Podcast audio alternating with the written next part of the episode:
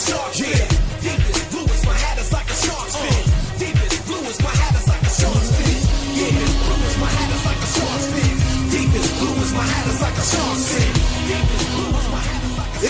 Friday, November 19th here at Draft Shark Studios in Rochester, New York. Welcome to our Week 11 FanDuel podcast. I'm your host, Matt Schauf. With me, as always, is Jared Smola, and this podcast is sponsored by our partners at Fanshare Sports. Fanshare curates hundreds of pieces of daily fantasy sports related articles, tweets, and podcasts to create the most accurate ownership projections in the industry.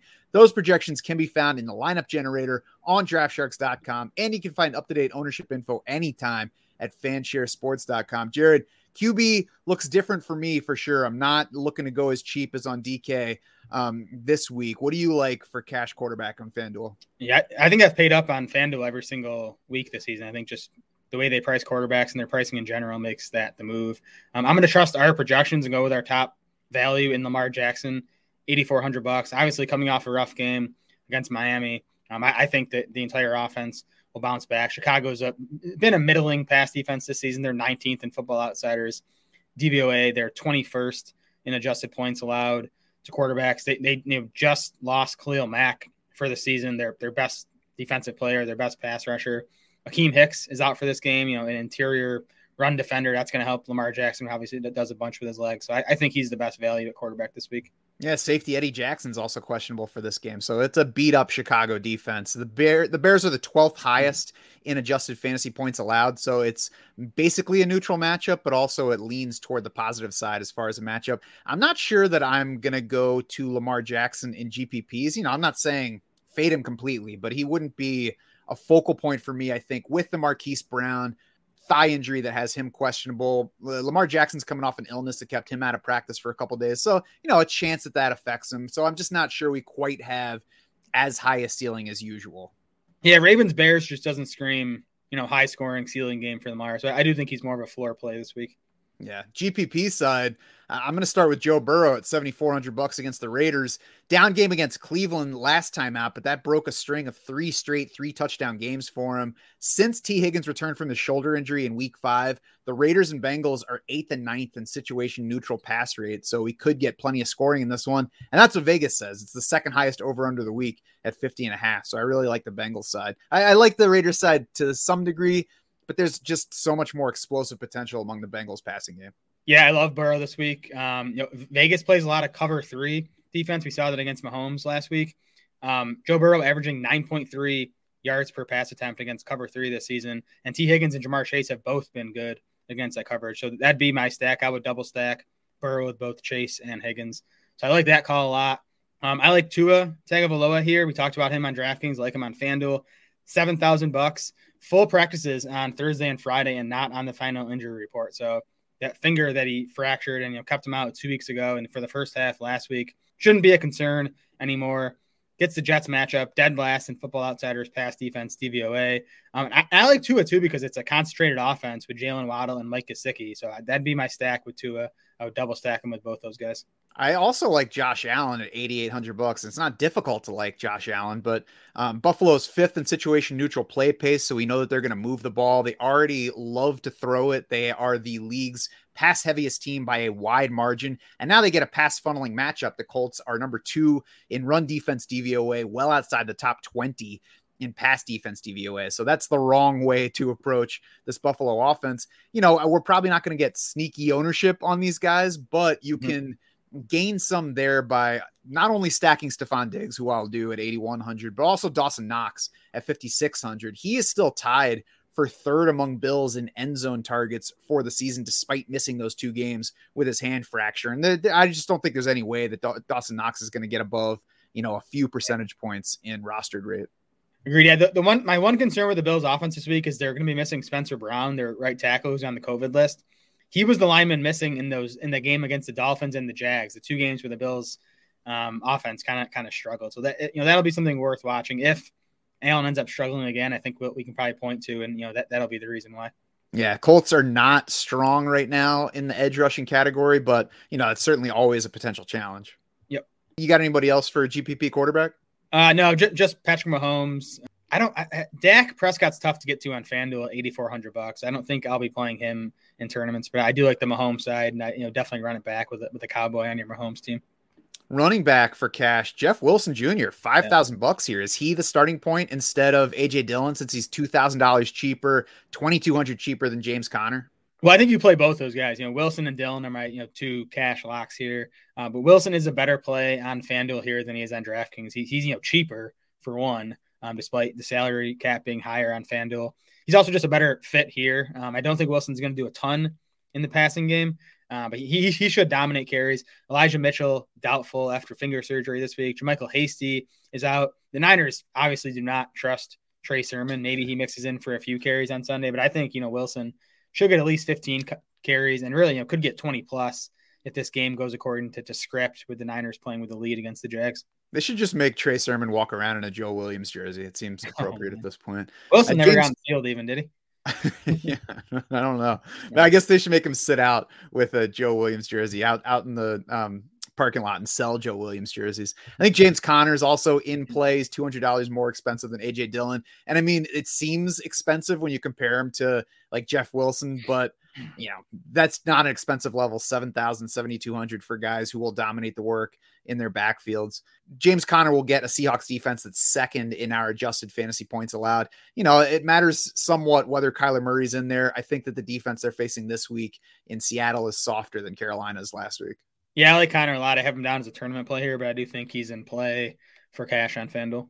I think Myles Gaskin at 6,200 is also in play for cash. Mentioned that I mentioned on the DraftKings show that the Jets are way ahead of everybody else in allowing um, PPR points to running backs. They're even further ahead in allowing half PPR points to running backs because they're allowing so many touchdowns to the position, allowing 6.3 more half PPR points per game to running backs than any, any other team. That's the gap between number two and number 13 in those standings. So a tremendous matchup and a, a game that should find Gaskin getting plenty of touches. Yeah, I think you know people don't think of Gaskin as a, as a FanDuel play, but I think you know at that price tag in this matchup, he definitely makes sense. What about GPP running back? Yeah, I've um so James Conner I like in GPPs. I like him in cash as well. Zeke Elliott, eighty five hundred bucks. And I just, I just he's just a pivot off the Cowboys passing game. Maybe Dallas ends up leaning on the run a bit more now um, with Amari Cooper out. It's a, it's a good matchup on the ground and in the passing game for Dallas. Uh, Kansas City 26th in Football Outsiders run defense DVOA. So you, know, you play Zeke, you're just kind of hoping that he gets the touchdowns and steals them from the Cowboys passing game.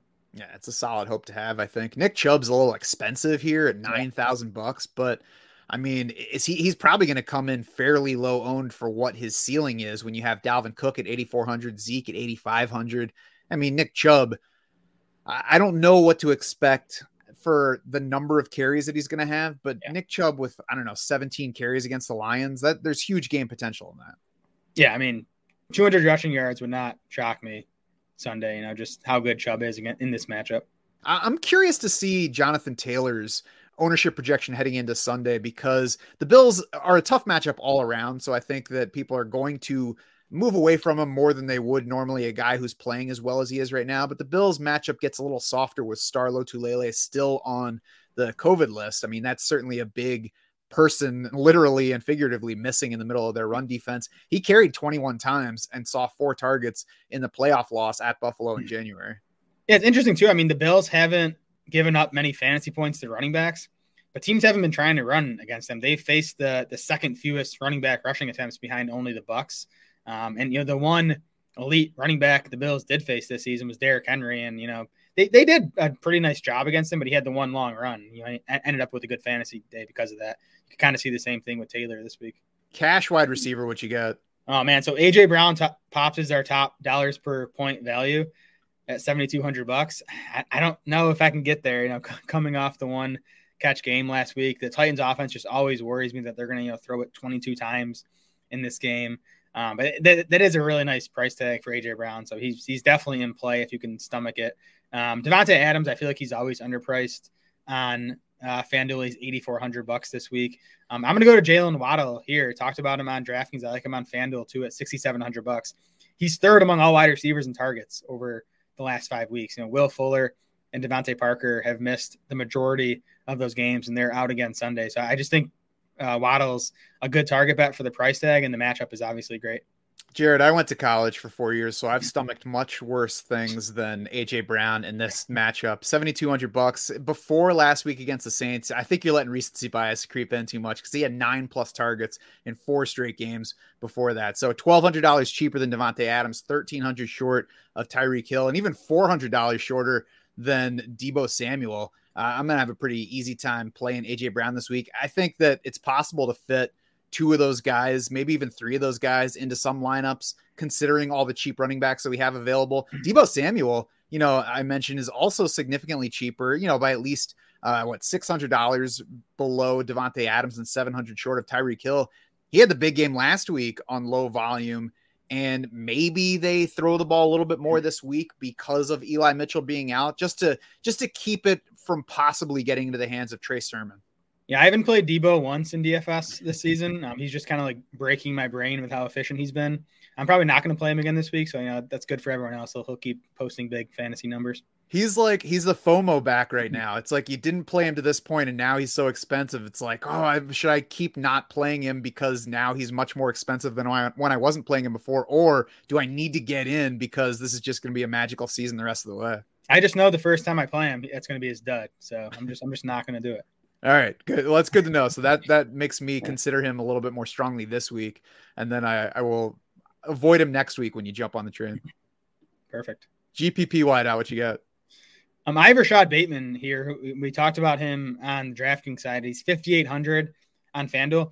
He already has eight targets in two straight games. You know, those were his third and fourth games as a pro. So he, he's come right in and stepped into a big role in this passing game. Marquise Brown's dealing with a thigh injury. He's questionable for Sunday. I think he's going to play, but I mean, you know, we'll, we'll see, and he might not be at 100%.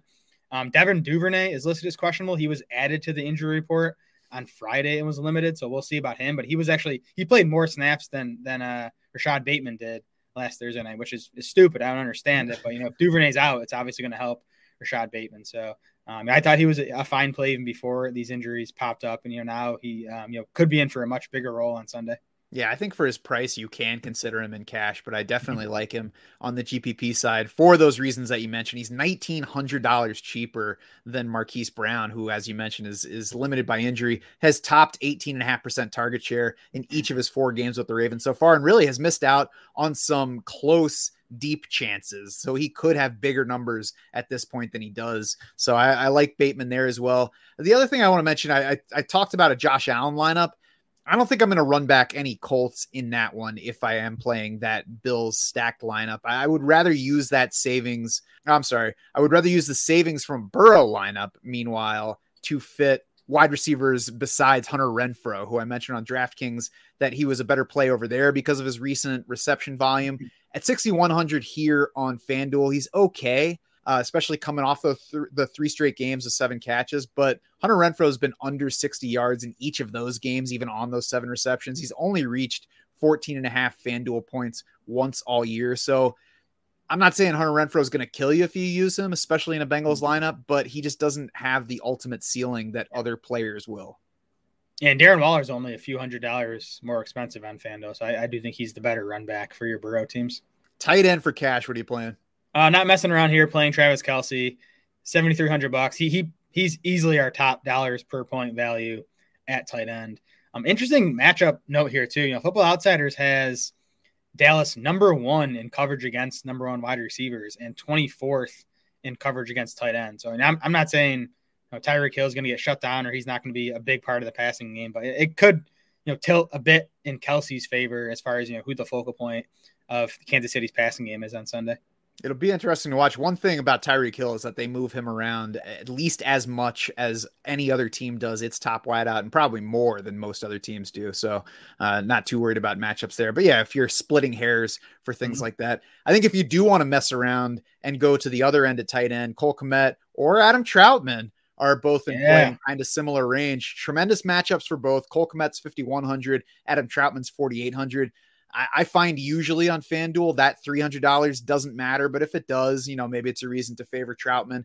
I would lean Kmet if that money doesn't matter. We have had good target counts for both. I've mentioned Kmet. We talked about him on Thursday. We talked about him on the DraftKings show. For Trautman, his targets have been six, seven, and six the past three games. It's just an inefficient passing game, both from catch rate and yardage. He has yet to reach 50 yards in a game. So I, I feel better about betting on Cole Kmet, probably just because of how much I like Justin Fields. Uh, but both of those guys are, are pretty similar this week. Again, both in tremendous matchups. Both Baltimore and Philly have struggled in coverage on tight ends. Yeah, Fields versus uh, Trevor Siemian is a good tiebreaker in favor of Cole Kmet there. Um, man, I, I swear this is like the deepest pool of playable tight ends I can ever remember in DFS. Like there's there's a lot of guys I think are are viable plays, especially in tournaments. Uh, you you mentioned Dawson Knox as a Josh Allen stack. I like that a lot. Um, Dalton Schultz I think is a good way to you know maybe get a lower owned piece of the Cowboys passing game coming coming off a dud last week, but he, he still ran around on 80% of the dropbacks. Now you have no Amari Cooper, so that should push more targets um, Dalton Schultz's way. And then Mike Gesicki coming off the goose egg on Thursday night, and he's only $400 less than Darren Waller on FanDuel, which which feels gross to play Gesicki there. But our projections actually have Gesicki as a better dollars per point value than Darren Waller in, in this matchup against the Jets. So um, you know, at least Gesicki in your Tua lineups and uh, even in lineups without Tua, I think Gesicki's a nice tournament play. And at least it's easier to bet on that rebound when the guy went zero on seven targets than TJ Hockenson, who went zero on one target. So it feels a little bit easier. Yep. I also want to throw out CJ Uzomah because it's CJ Uzomah week for me. Apparently, fifty two hundred bucks in a GPP lineup. You know, not on the cash side because he's a less good target bet than Adam Trautman and Cole Kmet, but He's in a better offense. He's got the Raiders, who are 29th in coverage DVOA against tight ends, according to Football Outsiders, fifth in adjusted fantasy points allowed to the position, according to Draft Sharks. Uh, Uzomah has three plus catches in four straight games and five of his past six games. He's got five touchdowns in that six game span. So obviously, you know, a touchdown reliant fantasy player, but he's scored from distance. We know he's got the speed. We know he's in a great spot that he can't be a coverage focal point. So there's upside to him, whether or not you're playing Joe Burrow. Here, yeah, just just make the title of this episode CJ Uzomah week. That's right. That'll draw people in. On defense, Jared, what are you playing? I mean, do we have to pay up for the Browns? At what are they, five thousand bucks here? I, I, I still like going cheaper. Um, I think Carolina for forty one hundred bucks is just uh, uh, there, there's a good defense at home against a pretty bad offense in Washington, so they make a lot of sense to me. And then I like the Eagles too at thirty nine hundred bucks. Saints missing Alvin Kamara. They're also missing both of their tackles. Terron Armstead and Ryan Ramczyk are both out of this game, so I, I think it's. I thought it was going to be an ugly game to begin with. You know, that's obviously a big matchup upgrade for this Eagles defense.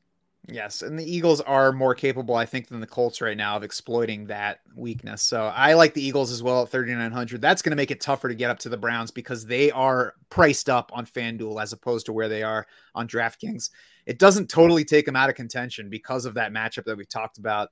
They're 900 more than Carolina, which I think is in play at 4,100 as well. Washington's allowed 14 sacks over the past three games. Carolina's coming off a four sack game. But yeah, the two that I have highlighted are Philly for that low price and Cleveland for Tim Boyle week. Yeah, I mean, if you can comfortably get up to the Browns, by all means, play them. Um, but I wouldn't go, you know, sacrificing at another position just to get up to the Browns. Yeah, that's where I like to put in something like the Eagles when I'm setting the lineup. And then if I get to the end, I'm like, oh, I got 1100 bucks that I don't need to spend anywhere else. I guess I can play the Browns. That's perfect when you have, you know, exactly 1100 bucks left and you can get the Browns in there. Exactly. It's like when I'm at the grocery store and deciding whether I can afford beer. That's going to do it for this week 11 FanDuel podcast. Head over to draftsharks.com now. Get player recommendations. Kevin English has your cash game picks. Corey Bushland has your top GPP options. And then play with the lineup generator to build your own lineups with the help of the DS projections and fan share ownership projections. For more discussion of DFS and other formats, you can also join the free Draft Sharks Discord. You can find the link to do that in the description for this podcast. For Jared Smola and the rest of the Draft Sharks crew, I'm Matt Schauf saying thanks so much for swimming with us.